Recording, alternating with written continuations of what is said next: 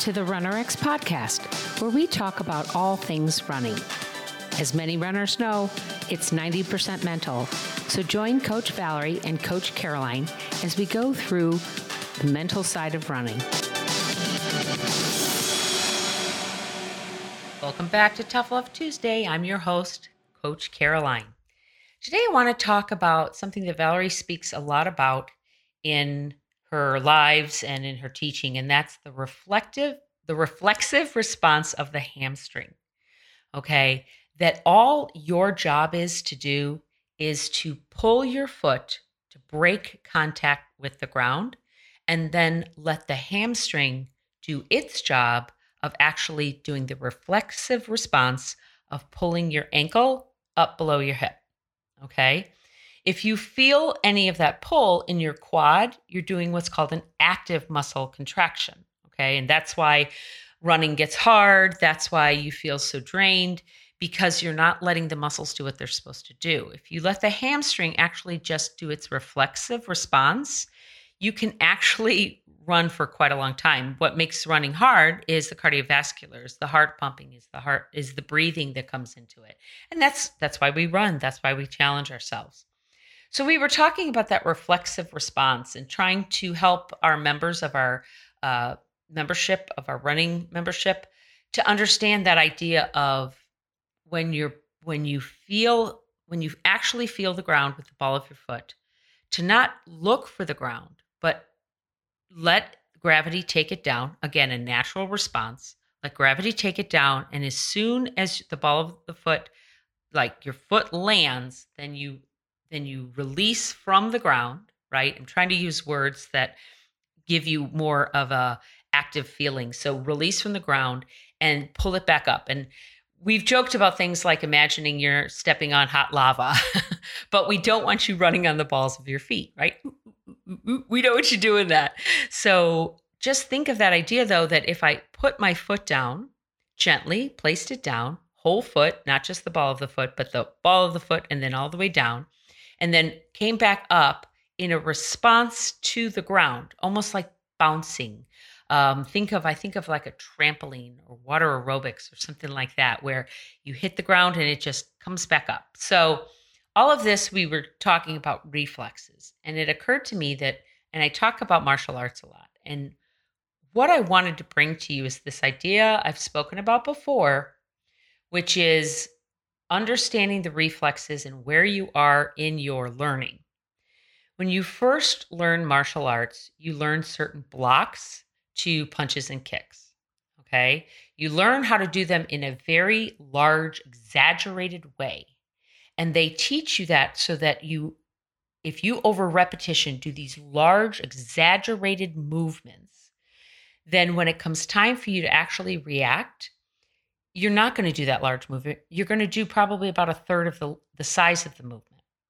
But if I have you practice at a third of the size, then when it actually comes time for you to do the movement, you're going to do a third of a third, and you're going to have no power behind your movement.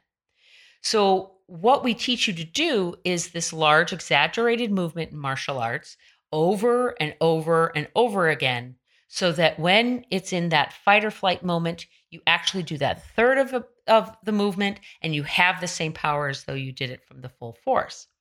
That is exactly what we are teaching you with exaggerated pulling. When you're drilling, you are exaggerating the pull so that when you go out to run, you're not doing that big of a pull. You're just breaking ground. It's it's basically going up to probably as high as your ankle, kind of like a pony, right? If you ever dance the pony. We have pony drills on the website, so you can go look for that. But my point is is that you have to practice it in an exaggerated form so that you can do it in that reflexive form. That being said, when you start doing martial arts and you're sparring with somebody, especially somebody that's at a higher rank than you, you're not going to be able to even see the shot coming. You're not going to see the punch coming to your head, right? They're going to hit you upside the head. That's why you have headgear.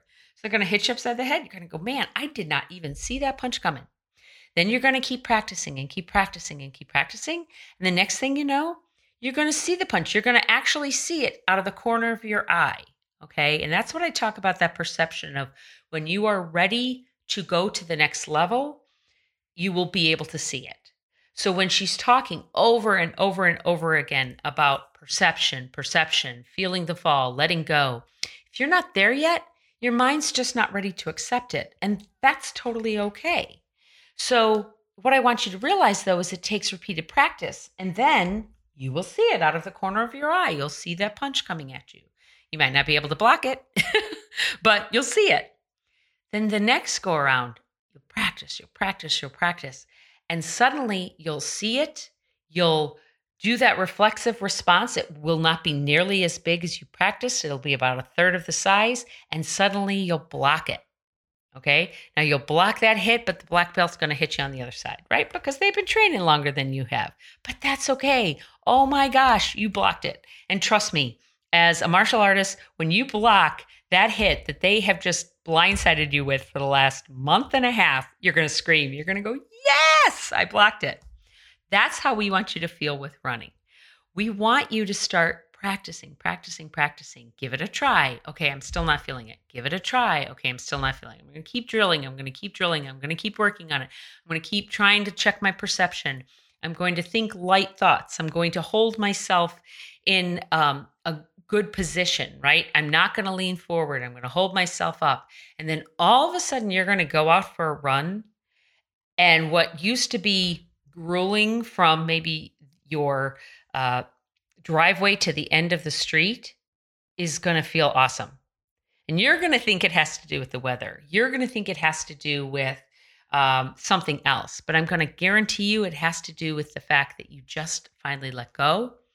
You were perceiving that gravity's going to pull my foot down. All I have to do is break with the ground. I'm going to let my hamstring do do its job that I've been training for it to do, and it's going to just happen.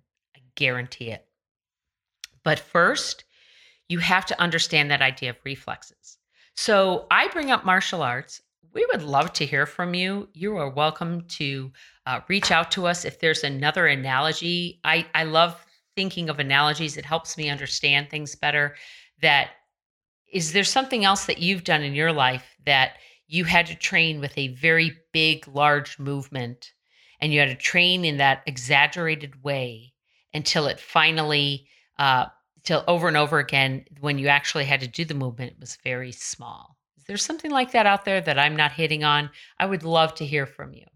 And I would love for you to keep drilling, keep thinking the right thoughts, keep working on it, and keep listening and working on that perception and understanding that honestly it's a reflective reflexive response. It's what your hamstrings are meant to do.